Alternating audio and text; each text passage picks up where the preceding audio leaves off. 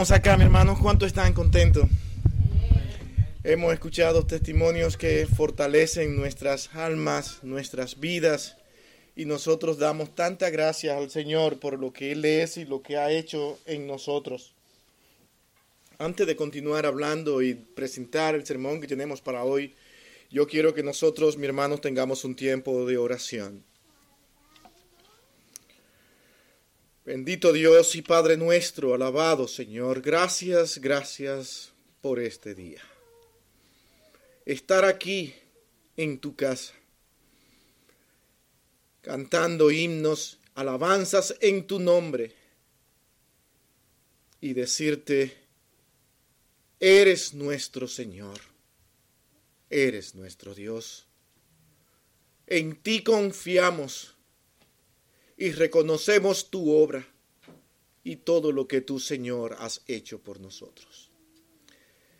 Te rogamos, Señor, que seas tú quien pongas la palabra en el predicador de hoy. Que tu Santo Espíritu nos guíe y prepare nuestros corazones para que nosotros podamos ser obedientes a ella. Gracias, Señor, por una oportunidad más de poder hablar de ti. En Cristo Señor te lo pedimos. Amén. Y. Hermanos, vamos a Isaías capítulo 9, 6. Nosotros vamos a leer un verso que en estos tiempos llamados Navidad, donde nosotros hablamos del nacimiento de Cristo, de aquel día que nace alguien muy especial en el mundo, dependiendo de lo que usted considere acerca de aquel glorioso nacimiento. Nosotros los creyentes pensamos exactamente como Isaías lo narra en el capítulo 9, versículo 6.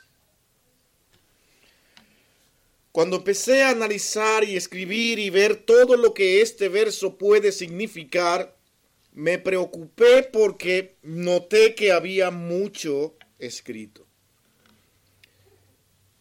Y se hacía largo. Y no tenía claro si me tocaba también predicar la semana que viene. ¿Cómo puedo hacer todo lo que he encontrado de este texto en un solo sermón? Hablando con el pastor Tim, él me dijo, no, también te toca el domingo que viene. Y yo dije, qué bendición, porque esto trae paz a mi alma, me da tranquilidad y vamos a poder incluso dividir este texto en dos sermones con el mismo título y poder hablar con más libertad acerca de lo que este verso quiere decirnos cuando dice admirable consejero. Y el título no puede ser otro que no sea Admirable Dios con nosotros. Leamos el verso. Porque un niño nos es nacido, hijo nos es dado, y el principado sobre su hombro, y se llamará su nombre admirable, consejero, Dios fuerte, Padre eterno, príncipe de paz es increíble que este verso resalte en días cuando recordamos la resurrección de Cristo y también cuando recordamos nosotros su nacimiento. Hoy en día encontrará usted este verso dando vuelta por diversas iglesias, incluso inconversos lo citan. Pero nuestra preocupación aquí no es si el hombre conoce este texto, si lo ha oído varias veces, sino si entiende exactamente lo que significa admirable consejero. Porque al parecer no lo entendemos. Vamos a celebrar Navidad porque el admirable consejero, Dios fuerte, ha nacido y hoy lo celebramos. Ahora tenemos que ver la celebración que se hace en su nombre. Nos encontramos con canciones como esta. Hoy vamos a beber, hoy vamos a gozar, hay que vivir este día. Un llamado a dar rienda suelta a todas sus emociones a olvidarse de todo y entregarse a cuanta cosa den placer a su alma, porque ha nacido el admirable consejero. Vamos a celebrarlo. Y muchas veces parece que lo presentamos como presentamos a cualquier candidato político. Nuestra solución es Él. Él nos ayudará, pero nos ayudará a qué? Bueno, a lo que nosotros aspiramos como seres humanos. Que mis problemas sean resueltos, tener paz, prosperidad económica, una familia estable. ¿No es eso lo que usted escucha en estos días? Aprender a perdonarnos unos a los otros, pero solamente en este día, a olvidarnos de todo y parece ser un tiempo de paz. Ah, pero tampoco dejan de aparecer las oportunidades. Regálale a tu ser más querido. Ven que aquí te ofrecemos el mejor producto. Es un asunto de aprovechamiento y de deseo humano y de derroche humano, pero pocas personas están entendiendo lo que significa admirable consejero. Y no quiero aguar la fiesta, pero sí debemos pensar en aquel que un día nació con propósitos específicos. Y lo bueno de todo esto es que lo hizo pensando en usted y en mí. Y que lo hizo por misericordia, por amor a usted y a mí. Pero el propósito principal y básico de aquel nacimiento no fue venir aquí a decirle, yo puedo solucionarle todos sus problemas, yo estoy aquí para hacerlo feliz, aunque eso es cierto, el propósito principal era la salvación suya, porque es lo más importante.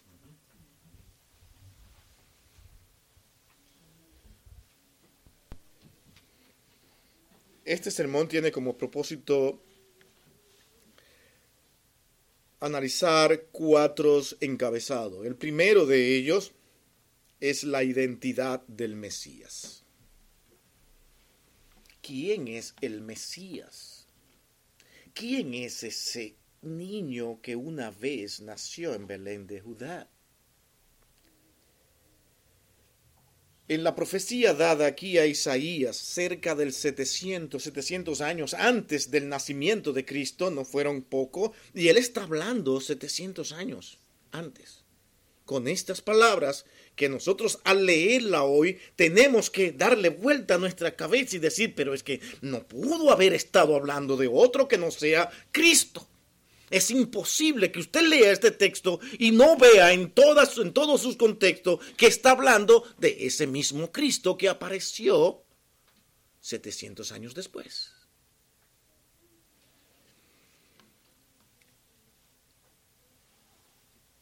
Esta identificación de Jesús ahora se le presenta con títulos tales como el que nosotros consideramos, vamos a considerar en este pasaje admirable.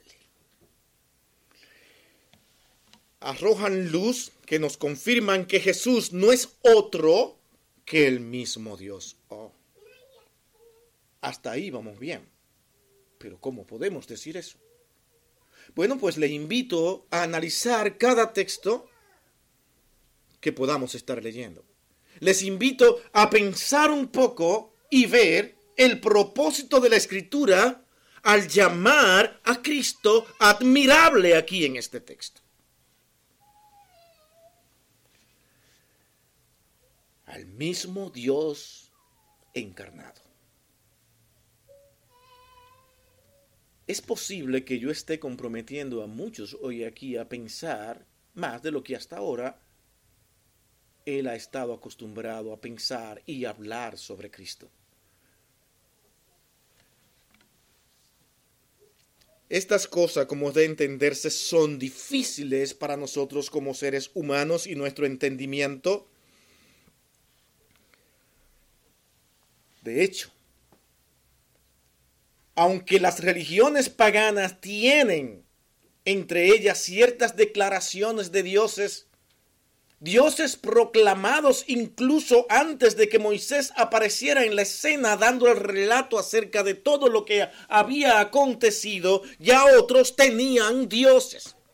El asunto es que estos dioses estaban en la mente de quienes adoraban a estos dioses en escala. Hay uno mayor, otro menor. Muchas veces los dioses también eran venían de personajes humanos que habían escalado y ellos necesitaban verlo como dioses y lo hacían dioses. Dioses que estaban en escala fon habían logrado ser dioses porque se lo habían ganado, en otras palabras, y los hombres ahora lo proclamaron sus dioses. Más tarde los hombres continúan adorando otras deidades donde ven diversas deidades que se oponen incluso entre sí, divididas entre ellos, donde tiene que terminar siendo uno mayor que el otro.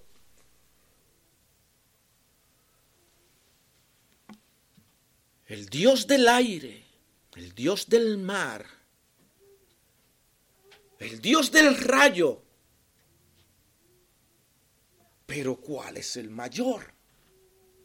El hombre termina calificándolo hasta que el problema parece resolverse con los griegos y ahora colocan al principal y mayor y le llaman Zeus.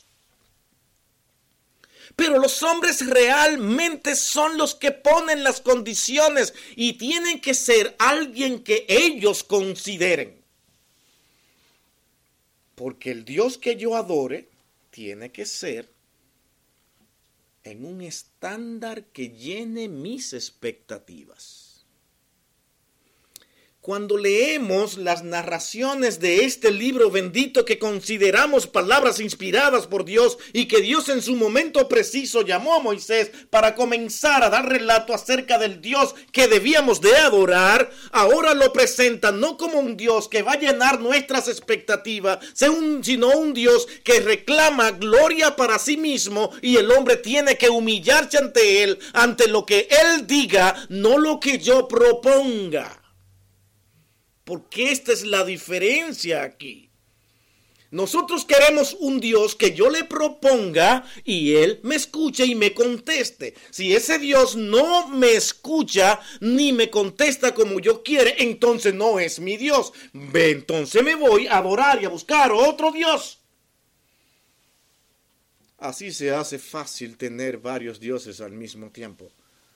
Pero el Dios que nos presenta la escritura es un solo Dios donde el hombre no tiene que negociar con él, sino aceptar todo lo que él haga y diga. ¿Pero por qué? En Cristo nosotros vemos no un hombre convertido en un Dios, sino el Dios verdadero convertido en hombre. ¿Estamos aquí? Mientras que los hombres hacen lo contrario, Dios le presenta al mundo algo totalmente diferente. El hombre es el débil el hombre es el que necesita y el hombre es el que tiene que humillarse y Dios mismo para hacerse partícipe con el hombre toma forma de hombre, toma carne y Él convive entre nosotros con los mismos padecimientos, dejando su gloria, no buscando la gloria que los hombres buscan para ser llamado Dios, porque ya Él lo era, el mismo Dios siendo Dios, prefiere por amor a usted y a mí, Él hacerse uno igual a nosotros, pero seguir al mismo tiempo siendo Dios. ¿Cómo entender eso? Nos ayuda un poco cuando leemos Primera de Juan, capítulo 5, verso 17. Cuando dice ahí, Jesús le respondió, mi Padre hasta ahora trabaja y yo trabajo. ¿No le suena a esto a todo un ser humano? Esa parte humana llama a Dios Padre. Es un ser humano hablando. ¿Y dónde llegamos nosotros? La conclusión inevitable de que Dios vivió aquí juntamente con nosotros en una apariencia humana. Y con esto, al relatarlo de esta manera, tenemos que tener mucho cuidado porque con un hilo muy finito podemos caer en una gran herejía. Y no queremos hacer eso. Queremos exactamente que usted entienda de que Dios en su misericordia deja su trono de gloria, siendo Dios, no, no, necesita de nosotros, ni nosotros podemos elevarlo para hacerlo Dios, porque ya era Dios por encima de lo que usted crea o piense. El hombre no hace a Dios, Dios hace al hombre. Nosotros estamos aquí para entender que ese Cristo vino una vez para cumplir con un propósito de salvación. Y lo hizo con las mismas necesidades del ser humano. Hacerse hombre, padecer como usted y yo, le daba sed, le daba hambre. Todo lo que usted hace diariamente lo pasaba, lo sufría, las emociones también la tenía, el gozo se reía como usted, también lloraba como usted, todo un ser completo humano. Y lo hizo por usted y por mí, y le llama, yo sigo trabajando porque mi Padre continúa trabajando. Aquí no vemos a alguien que escala el tope de la gloria, sino que se despoja de su gloria y cohabita entre los hombres. Juan 17, 5. Cito estos versos para que vayamos con calma entendiendo toda la narrativa bíblica acerca de lo que es aquel ser que nosotros estamos identificándolo como admirable consejero. Este verso nos dice, ahora pues, Padre, glorifícame tú al lado tuyo con aquella gloria que tuve contigo antes que el mundo fuese.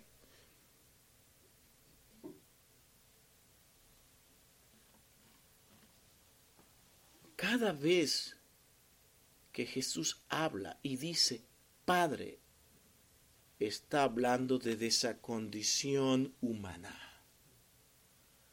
y está relatando algo que va a suceder con ese cuerpo y también el suyo. ¿Estamos aquí? Está diciéndole a usted cuando dice Señor, glorifícame con esa misma gloria, mi hermano, esto significa claramente lo que la escritura dice cuando habla de que así como Cristo fue glorificado en su resurrección, así también los que en Él han creído y han confiado serán glorificados juntamente con Cristo y gozaremos con el Padre de la misma manera que Dios disfruta junto con sus criaturas en el cielo. Junto con Él, usted y yo, un día disfrutaremos eternamente y sin pecado, pero con un cuerpo glorificado, porque para eso vino Cristo. A enseñarnos cómo nuestros cuerpos serán glorificados. Que si vivimos en un cuerpo de muerte, con dolor, con sed, con hambre, con sufrimientos, un día esto desaparecerá para vivir a su lado. Y si esto no es consolador, entonces vaya buscando los consuelos que el mundo da. Vaya y fabríquese un Dios como los hombres desesperadamente han buscado fabricarse dioses, porque el hombre es un ser que necesita adorar aunque no le guste. Adora hasta su líder político.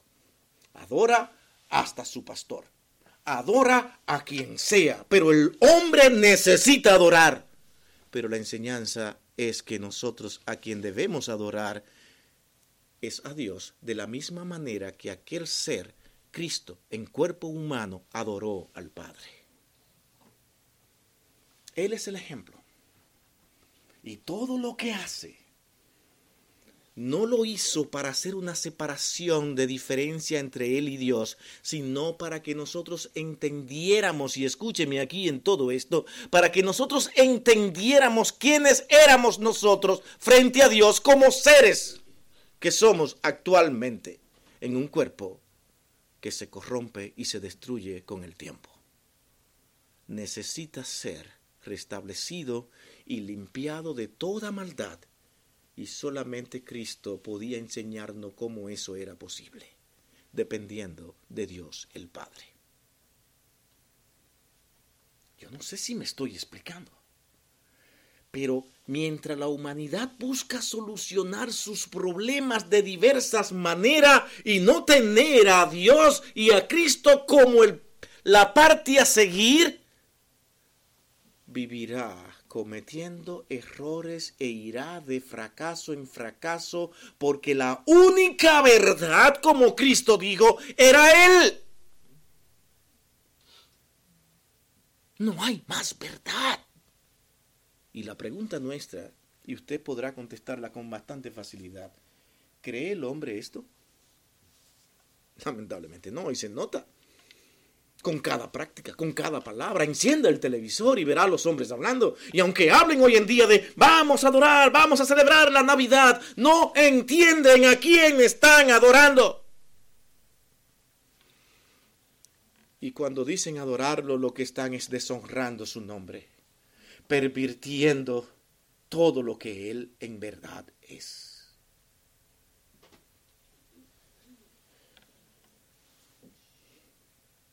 Ahora pues glorifícame a tu lado tuyo con aquella gloria que tuve contigo antes que el mundo fuese. Filipenses 2.7 dice, Filipenses 2.7, sino que se despojó a sí mismo tomando forma de siervo, hecho semejante a los hombres. Cuánta diferencia a los dioses que el hombre proclama. Pero usted me dirá, bueno, sí, eso pasó, eso eran ellos. Póngase a pensar. Y es posible que usted constantemente se esté fabricando un Dios. Aunque diga que sí cree en Cristo, pero ¿cómo ve a Cristo? Creo en Dios, pero ¿cómo ve a Dios?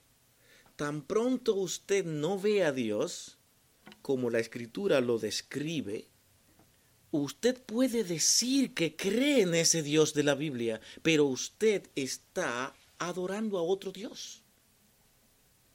Que no es el Dios, es un Dios que usted se lo ha fabricado. O sea que el hombre ha sido así desde el principio mismo. Yo necesito adorar y el Dios que yo debo de adorar tiene que ser así y así. Como ven muchos a Dios hoy? Un Dios que nos trae prosperidad. Y si somos fieles y servimos bien, pues definitivamente, mañana vamos a ser ricos. Mañana vamos a tener muchas cosas porque le estamos sirviendo a Dios. Ahora tenemos que ver a un Dios que si yo me porto bien, Él no le queda de otro que complacerme en todas mis peticiones. Porque me he portado muy bien.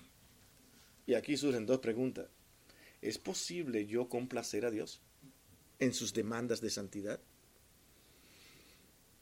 Y como entonces si somos capaces de complacer a Dios en su santidad, entonces tenemos que ver a un Dios que está allí. Wow, hijo, qué bien te comportaste. Mira, te prometo que por tu comportamiento te voy a dar esto. Te voy a dar esto. Pero lo que queremos nosotros al escuchar te voy a dar esto es que me va a dar cosas que yo deseo. Nosotros condicionamos al Dios que decimos adorar. Tú me das esto y serás mi Dios. No me das esto y no será Dios. Mejor me busco otro, que sea más bonito, que me guste más. Por eso los dioses eran calificados por la popularidad del pueblo o de la civilización.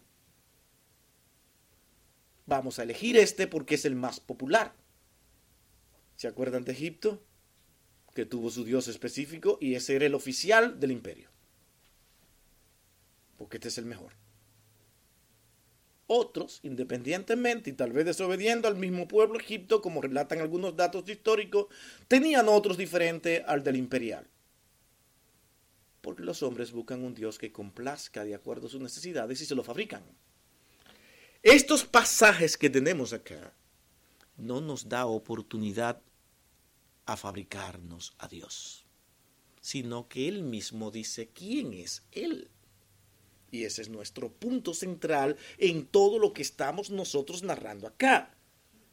Noten, la idea de Dios condescendiendo con lo más bajo de los hombres, eso es ajena a la mente humana. El hombre no entiende eso. Pero sin embargo, ¿qué dice la escritura en Isaías 53.3? Hablando de Cristo. Hablando de Dios mismo. ¿Qué dice? Despreciado y desechado entre los hombres, menospreciado. Una idea que el hombre no puede entender que pase con Dios, porque su Dios es el que ellos han fabricado. Entiéndame en esta parte aquí. El hombre en su deseo humano se fabrica un Dios y es el mejor. Y nosotros creemos que al Dios que adoramos es el mejor. Pero no con la vanidad y el ego y el orgullo que los hombres pretenden hacerse un Dios. Nosotros venimos a Dios entendiendo exactamente quién Él es y punto. Cuando los hombres escuchan de que Dios fue desechado entre los hombres, no, eso no es posible. Porque la mente humana no coincide que eso pueda pasar con Dios. ¿O sí? La pregunta, ¿es esto real? ¿Fue real? ¿O ya dejó de ser?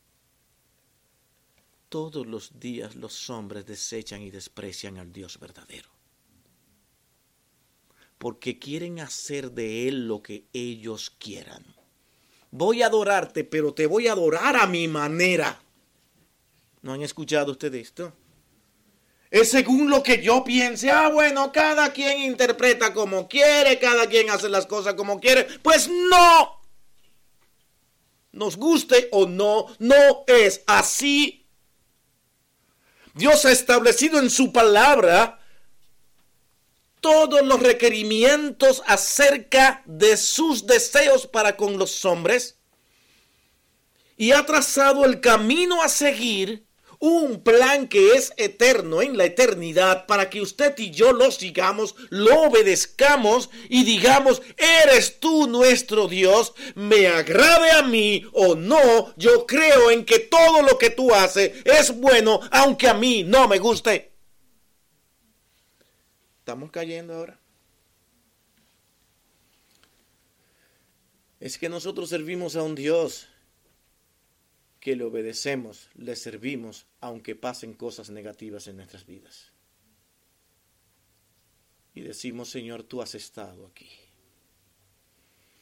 Nos tocará llorar por cosas que no quisimos que pasen.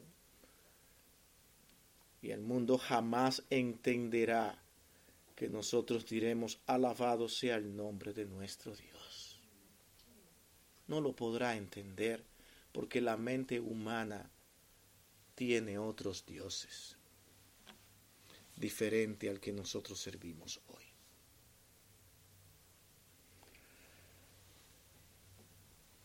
Es en 1 Timoteo capítulo 3, 16 que dice, grande es el misterio de la piedad, Dios fue manifestado en carne. ¿De quién está hablando? hermano, díganlo ustedes, ¿de quién está hablando? Es el mismo concepto de Isaías. Es el mismo concepto de todo el Nuevo Testamento. ¿Cómo es que no podemos verlo? No hay manera. Pero vamos a seguir mirando más cosas. Estos títulos dados aquí por Isaías de admirable consejero en el hebreo no lo voy a pronunciar bien seguramente, pero voy a mencionar la palabra en hebreo que es Pehelet. Y si lo queremos hacer un poquito más a lo nuestro, llamemos Pelé. ¿Y qué significa esta, esta expresión? ¿Qué significa en ese, en ese lenguaje? ¿Qué fue lo que quiso decir? Eso debe interesarnos. Porque para nosotros escuchar admirable es alguien que yo admiro, que aprecio. Pero cuando hablamos de admiración en este verso, estamos refiriéndonos a cosas extremadamente maravillosas que nadie puede hacer, cosas que van fuera de este mundo, sobrenaturales. Nadie, no hay dos seres con estas cualidades. Porque solamente Dios es admirable. Y esa es la proclamación de Isaías. Y se llamará su nombre admirable consejero y dice Dios fuerte, Padre eterno, príncipe de paz. Mi hermano está hablando de Dios. Debemos entonces concluir que Isaías no está hablando de Cristo y está resaltando a Dios, pero es imposible no ver a aquel cordero que había de venir. Cuando comienza a descifrar de quién está hablando Isaías. Porque todo lo que vemos fue una narrativa como si estuviera ya aconteciendo. Para hablar de Cristo. Me llama la atención y quise colocar este verso acá, Éxodo 15, 11. Cuando habla de Dios. Y noten la misma palabra aquí, Pelé. ¿Quién como tú, oh Jehová, entre los dioses? ¿Quién como tú, magnífico en santidad, terrible en maravillosas hazañas, hacedor de prodigios maravillosas? Hazañas únicas que nadie más puede hacer, que solamente tú puedes hacerla está describiendo a quién? A Dios. Y está refiriendo a un solo ser que puede ser admirable y maravilloso en toda su plenitud. No más. Y el verso sigue diciendo, tú eres el Dios que hace maravillas. Hiciste notorio en los pueblos tu poder. Estamos identificando a Dios como admirable. Y al mismo tiempo, ¿cómo es que ahora, entrando a nuestro segundo encabezado, nosotros podemos llamar a Jesús admirable?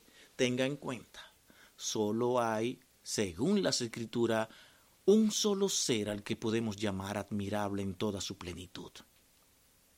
No hay un admirable con más grandeza y otro admirable con menos grandeza. Es una sola grandeza, un solo Dios, un solo Señor con estas mismas cualidades. Una de las cosas interesantes que nosotros debemos de notar que por necesidad el hombre ha tenido que llamar a Dios de alguna manera y ponerle un nombre. Sin embargo, a Dios únicamente podemos llamarle Dios por sus atributos.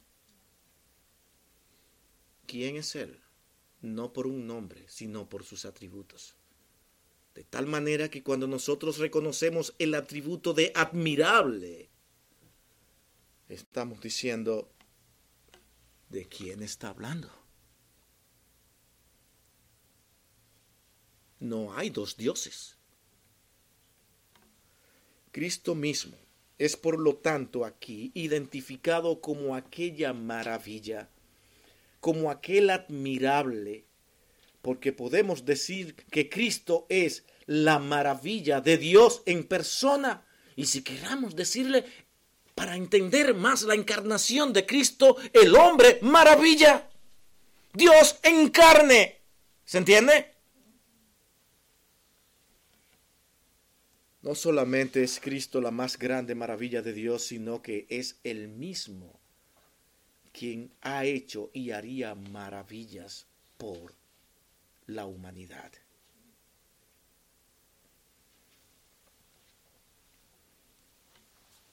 Podemos realmente nosotros dejar de recordar pasajes tan interesantes como, ¿se acuerdan ustedes de Manoah? ¿Quién era Manoah? ¿El padre de quién? Acuérdense aquella aparición que él tuvo. Vengan con nosotros, tranquilito, vayan a jueces capítulo 13. Noten lo que aquí pasa. Y ahora pensemos en la respuesta que le fue dada. Manoa le quiso preguntar el nombre de aquel ángel que se le había aparecido y qué respuesta se le dio. ¿Por qué me preguntas mi nombre? ¿No ves que es admirable? Oh. Y no acabamos de ver de que el único que se le llama admirable es a Dios. Ahora aquí aparece un ángel que no puede ser otro que Cristo mismo. Yo, el que tú has visto, mi nombre es admirable, Dios.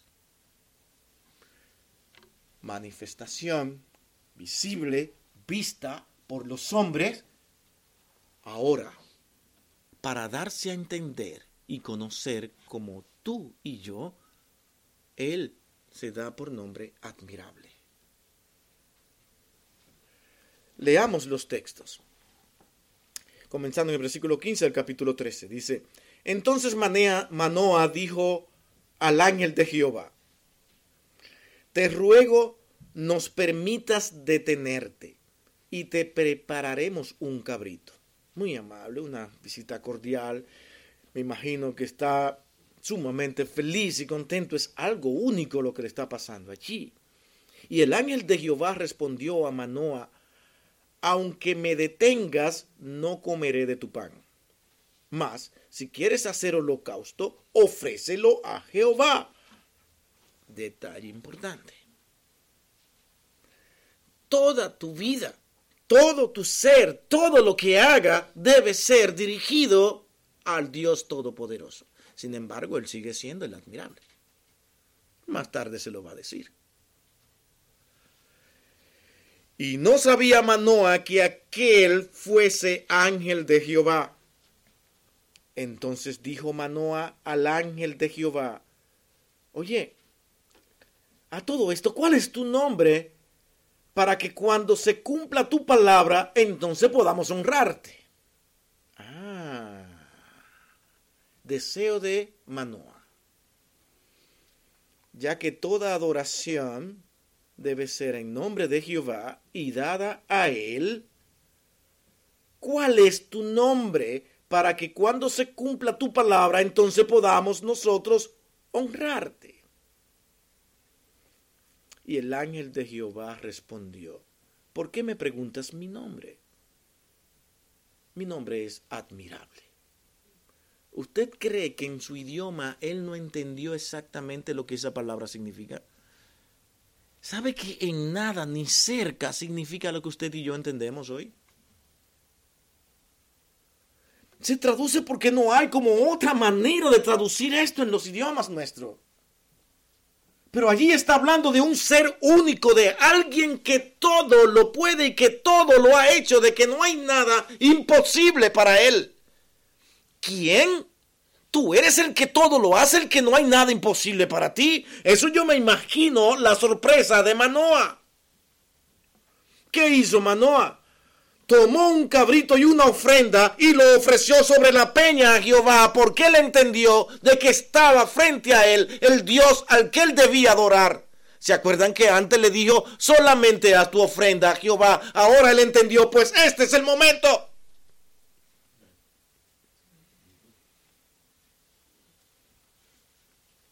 Y el ángel hizo milagro ante los ojos de Manoa y de su mujer para confirmar prácticamente todo. Porque aconteció que cuando la llama subía del altar hacia el cielo, el ángel de Jehová subió la llama del altar ante los ojos de Manoa y de su mujer, los cuales se postraron en tierra adorando y siguiendo las órdenes de aquel ángel.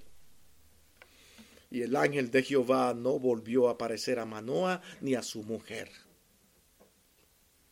Todo quedó entendido.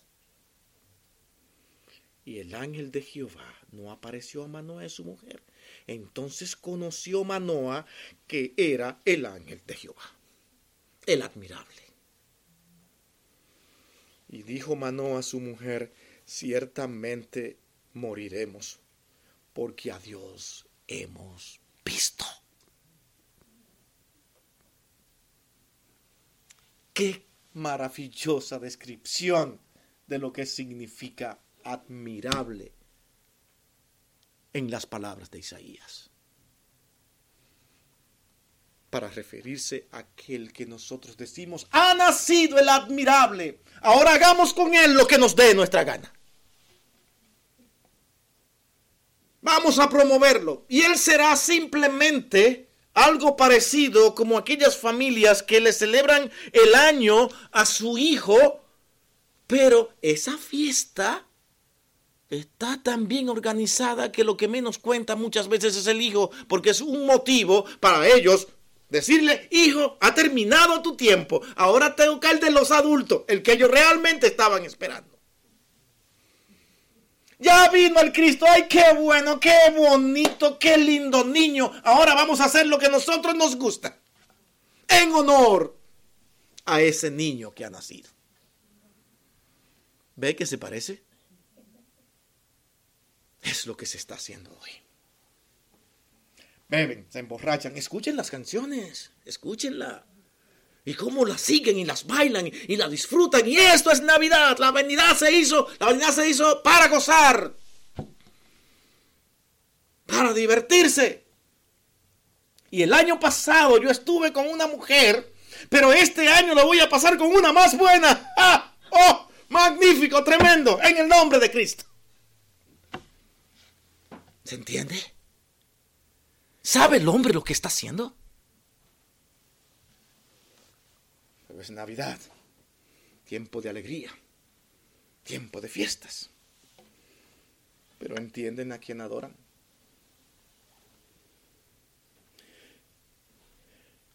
Cristo es identificado como admirable aquí.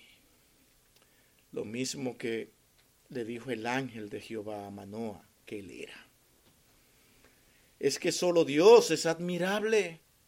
Y no hay otro fuera de Él. No hay nadie que pueda ser admirable en el sentido de las escrituras. Las maravillas de Cristo encarnado tienen como enfoque mayor la obra de salvación. Y eso lo dijimos al inicio de este sermón. Por medio de la predicación de su evangelio. Y aquí me remonto al sermón antepasado, donde nuestro hermano Carlos hablaba de la misión que tenemos nosotros como hijos de Dios. Estamos aquí con una responsabilidad enorme. Dar a conocer al mundo quién es el Cristo que decimos adorar. Pero en todo el sentido de la palabra y sin salirnos de las escrituras. Porque corremos muchísimos riesgos cuando queremos presentar a Cristo como si fuera un Dios fabricado y no el que Dios ha establecido. Si vamos a predicar el Evangelio, no lo vamos a hacer para complacer al hombre y para que él se sienta bien. Vamos a predicar a Dios el admirable en todo el contenido de lo que Él es y requiere y desea para nosotros, sin dejar nada y olvidándonos muchas veces de si usted quiere oírlo o no. Porque ese es el problema. Ese es el problema. El Evangelio es cambiado cuando nosotros nos ponemos a meditar y decir, ¿le gustará lo que vamos a decir? ¿Lo van a entender? No, es que tenemos que ser más amorosos y más misericordiosos que Dios. Y como somos tan amorosos y tan entendidos de tantas cosas, entonces pasa lo que nosotros vamos a analizar en un momento.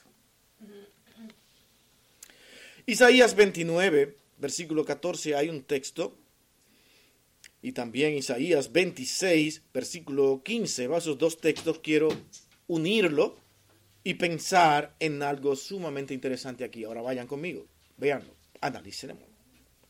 Dice, por tanto, he aquí que nuevamente excitaré yo la admiración de este pueblo con un prodigio grande, espantoso porque perecerá la sabiduría de sus sabios y se desvanecerá la inteligencia de sus entendidos.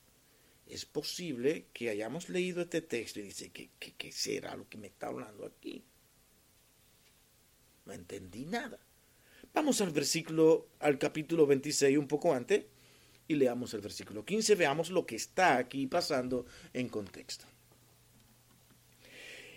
Y vamos a encontrar que este pasaje nos habla del juicio que Dios traería al pueblo de Israel a consecuencia de sus maldades y de sus pecados, como también para aquellos sabios que se escondían para no dar a conocer el consejo de Dios, considerándose sabios y prudentes para no hacer daño al pueblo ni confundirlos.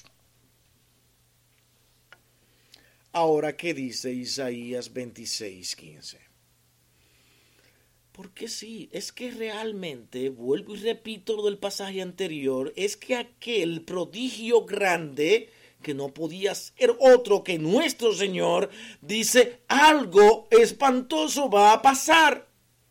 La sabiduría de los hombres y de los sabios se va a desvanecer y la inteligencia de ellos y de sus entendidos por su propia maldad creyéndose ser sabio. Noten este verso 26, capítulo 26, 15, cuando dice, ay de los que se esconden de Jehová, encubriendo el consejo, y sus obras están en tinieblas, y dicen, ¿quién nos ve y quién no conoce? Mi hermano, cuando usted vea en la escritura la palabra ay de esto, eso nada más significa ¿qué? Juicio y cosa espantosa.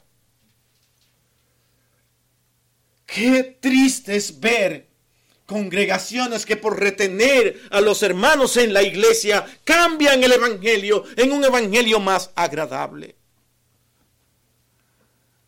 Tenemos un campamento con la iglesia y allí están preocupados por ver cómo divertir a los hermanos y ni siquiera un devocional, ni siquiera una enseñanza que le haga reflexionar sobre Cristo la escuchamos. Porque lo principal es que todos estén contentos. Que se sientan bien. Y que nosotros, sus líderes, los amamos profundamente. Y que usted diga, ay, qué bueno es el hermano. Cuánto lo admiramos. ¿Saben que exactamente ese era el pensamiento del pueblo? De sus sabios habían llegado a procurar lo que prácticamente los hombres más les gusta, y es la alabanza y la gloria de los hombres, la aceptación de los hombres, y que nunca le digan cosas que ellos no quieren escuchar, y para eso era simplemente esconder la verdad. Ah, pero si le digo esto, las pedradas que me van a mandar no van a ser pocas. No, eso es contado que tendré mis días ya contado como pasó con muchos siervos de Dios y profetas, que por decir un así ha dicho Jehová, se buscaban problemas con el pueblo. Esas son las consecuencias de usted predicar un evangelio a la altura de la proclamación de lo que Dios en verdad es. Proclame a Dios con lo que Él es y usted verá cómo reaccionarán las personas. Él se cree que Él es el más santo de todo. ¿Qué es lo que Él se procura?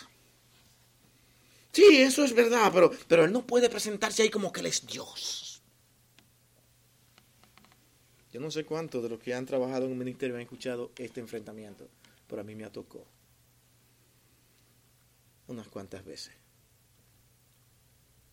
Siempre me acuerdo un día que fuimos a hacer un servicio de oración y alguien muy enojado conmigo me dijo, ¿sabe lo que pasa con usted?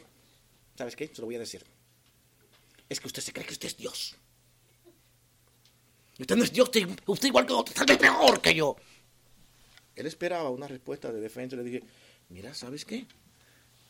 tú tienes toda la razón, es posible que yo sea peor que tú. Porque el problema está en que nosotros dejamos de predicar a Dios por miedo a que vean nuestras faltas. Y preferimos presentar a los hombres algo agradable para que nadie se vaya contra mí. Y si tú hoy me estás enfrentando es porque tú tienes problemas con Dios.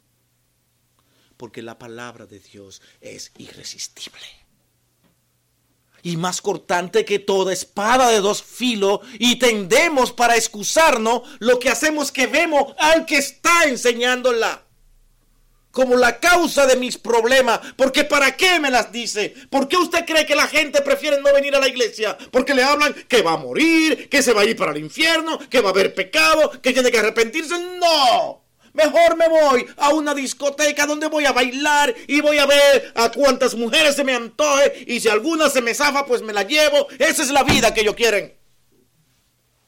Pero no esta. Pero quieren que usted le predique un Dios de esa manera. Un Dios que los complazca a ellos. Porque para ellos eso es amar. Y eso es amor no el que me maltrata a mí y me hace ver lo mal que estoy. Esas son las maravillas que tienen estas palabras escritas. Que si usted pretenderlo solamente con leerla, le van diciendo quién es usted. Y cuando nosotros escuchamos palabras como esta y hablamos de aquel que nosotros debemos servir y que ahora lo relata y le dice y lo declara como admirable, wow. ¿Y ante ese ser es que yo estoy?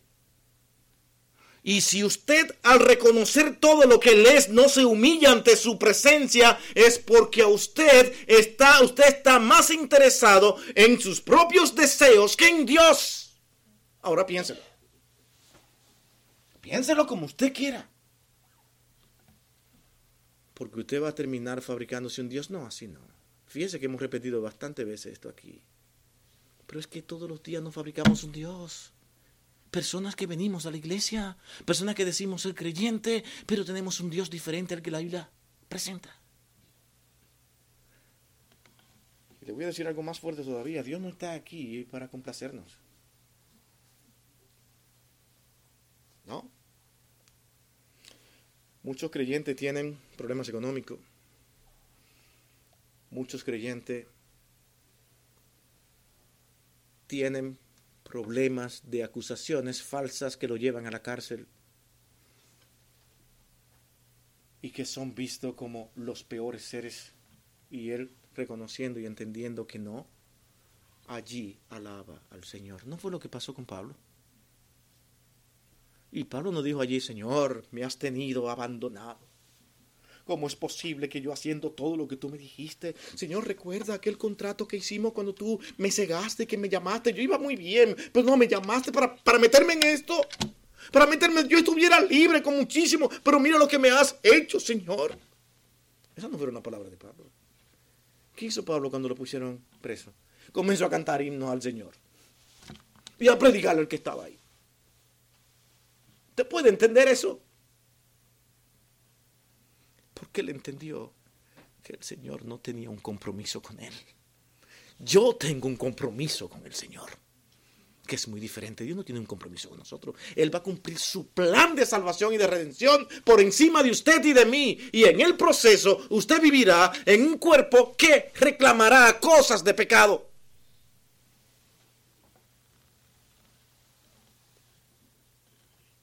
y vivirá hasta que el Señor venga trabajando y luchando con usted mismo, peleando, porque todo buscamos y nos vamos detrás de nuestras vanidades, lamentablemente. Fíjese que he dicho todos, ya, ya, ya está mal, porque yo no soy así. Bueno, es que ya con decir que yo no soy así, ya usted está haciendo lo que estoy diciendo. ¿No se fija? Es demasiado complicado. Es como decir, mejor no hablo, porque cada palabra que habla entonces me acusa. es que realmente nosotros dependemos de aquel que para que usted y yo seamos salvos, Él tenía que ser admirable, único en el mundo, hacerse hombre para que veamos que solamente existiendo Dios en un cuerpo, Él podía hacer la voluntad del Padre. Solamente. De tal manera que cuando Cristo dijo, van a tener su espíritu, es un gran aliento. Es un gran consuelo porque Él nos guiará a toda verdad, Él nos fortalecerá, nos dará luz, pero al mismo tiempo trabajaría con toda nuestra personalidad, que son voluntad, intelecto y sentimiento, todo junto. El ser humano va a trabajar y la guía será el Espíritu de Dios en nuestras vidas. Y mientras tanto digo, no, vivirán en un mundo de pecado. Ustedes están en el mundo, están en el mundo pero siempre tengan en cuenta que no somos del mundo. Eso nos va a mantener peleando contra nosotros mismos. ¿Qué es lo que nosotros pensamos cuando escuchamos eso? Es que es una batalla contra el mundo de los impíos, con los que están afuera. Ellos tienen su propia batalla. Yo tengo una conmigo. Yo tengo una conmigo la que yo diariamente tengo que enfrentar. Cuando entendemos eso, no nos paramos aquí a decirle lo mal que usted se comporta, sino a decirle cómo quiere Dios que usted se comporte. Donde al mismo tiempo me estoy incluyendo a mí. ¿Estamos? Yo no puedo separarme como hacen los grandes líderes religiosos que los hombres aman y siguen. Y le ponen nombres extraordinarios como papa. Perdonen esta expresión acá. Para que los hombres lo admiren. Y lo que la escritura está diciendo no es admirable. No hay hombre admirable porque están bajo las condiciones de pecado. Y solamente deben mirar al Cristo. Por eso es que en hebreo se declara, señores, hermanos, amados, iglesia, pongan los ojos en Jesús, porque Él es el consumador de la fe, no ningún hombre.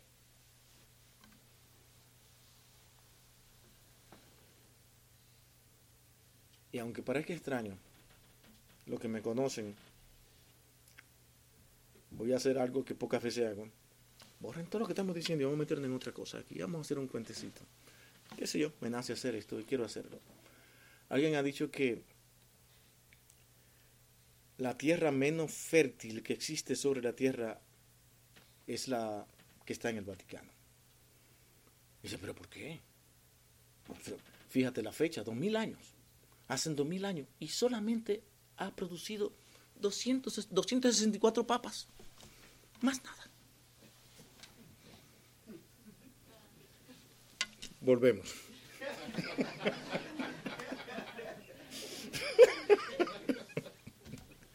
Increíble cómo el hombre pone su fe, ¿verdad? En personas que al final no han hecho nada. Solamente que engrandecer el ego humano.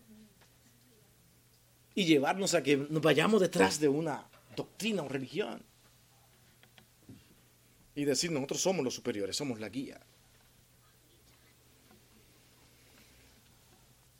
Cristo es identificado como aquel admirable. Y creo, estamos terminando, solamente nos vamos a quedar en este segundo punto para luego seguir la semana que viene con nosotros próximo encabezado. Como el admirable, lo mismo que le dijo el ángel aquí a Manoa. Ahora, leamos este verso de Isaías 29. Por tanto, nuevamente lo hemos leído y quiero dejarlo antes de continuar para que tengamos ahora más claro, ya que al principio no lo entendimos. Por tanto, he aquí que nuevamente excitaré yo la admiración de este pueblo con un prodigio grande y espantoso, porque perecerá la sabiduría de sus sabios y se desvanecerá la inteligencia de sus entendidos. Llega Cristo, se ve su luz, Él es el admirable. Los hombres que no hicieron lo que Él ha hecho, ahora quedan descubiertos y ellos serán realmente condenados por su maldad. ¿Está usted predicando el Evangelio de Cristo? ¿Está usted trayendo su palabra y procurando que realmente sean las palabras de Cristo las que controlen nuestras vidas y la, que, la de aquellos que tienen que buscar de Él porque no hay otro camino?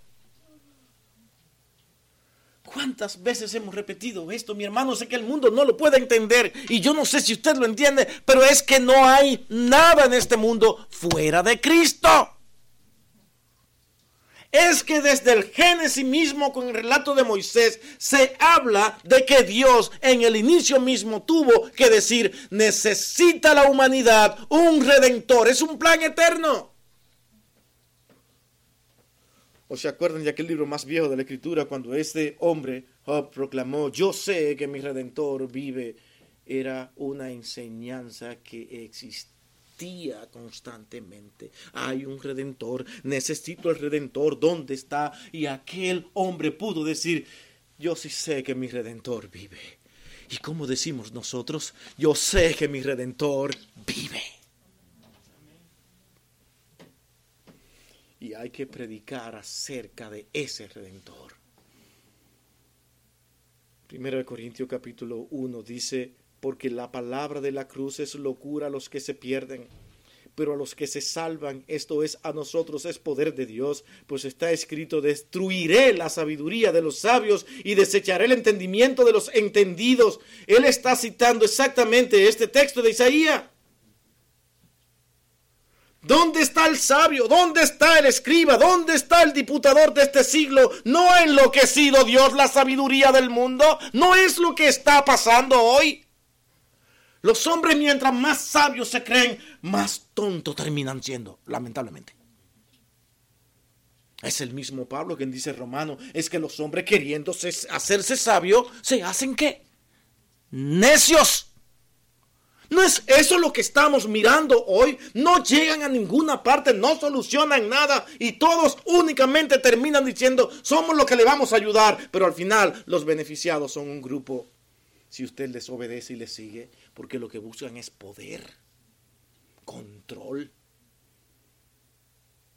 Esa es la maldad del hombre. Es un mundo pervertido donde la luz de Cristo hace que los sabios se vean como los más necios. Predique a Cristo. No importa cuál sea el tiempo. No se ponga a lamentar. Qué difícil está la cosa. Ponga a Cristo por delante que nos van a quitar todo. Nuestras propiedades que contan, que la quiten. Cristo es mi consuelo.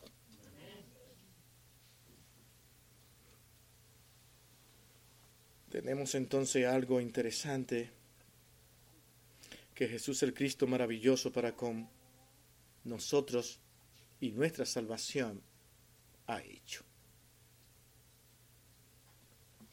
Él es justo habrá juicio.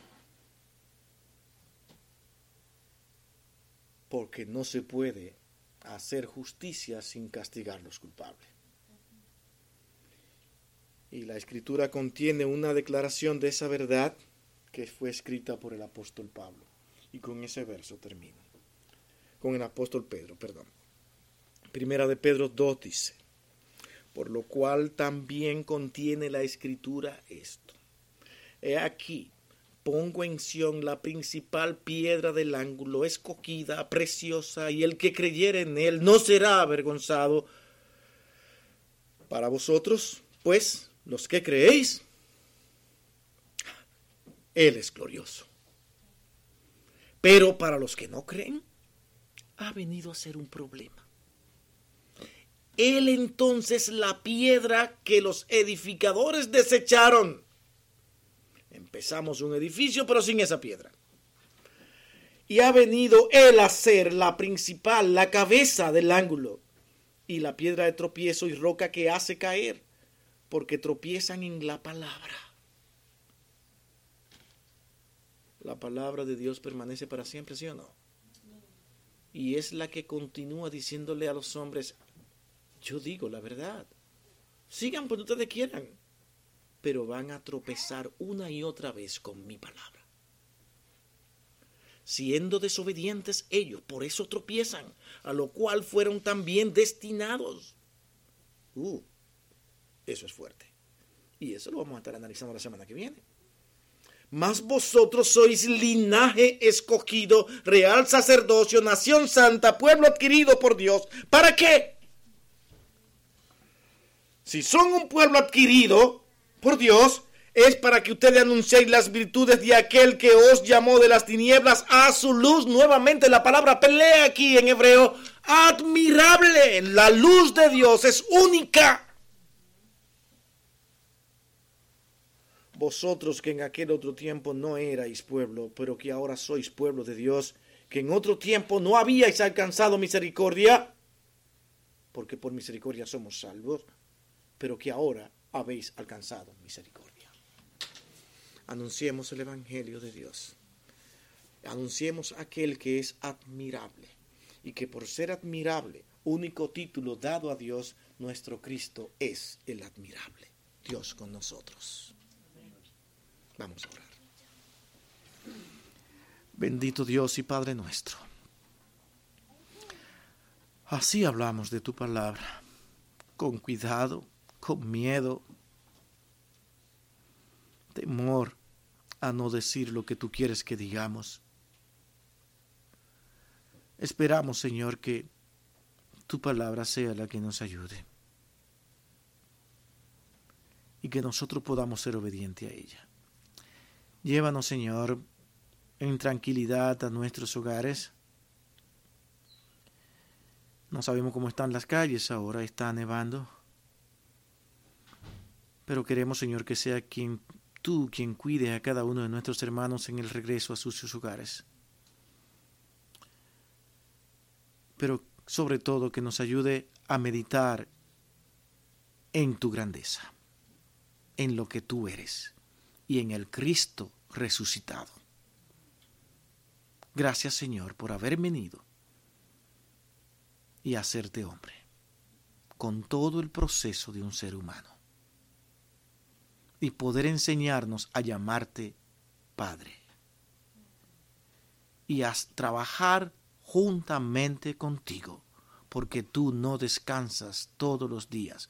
¿Por qué tenemos nosotros que descansar y no hablar de tu palabra. Gracias por los hermanos que en sus trabajos proclaman a Cristo. Por lo que en las calles con un familiar proclaman a Cristo.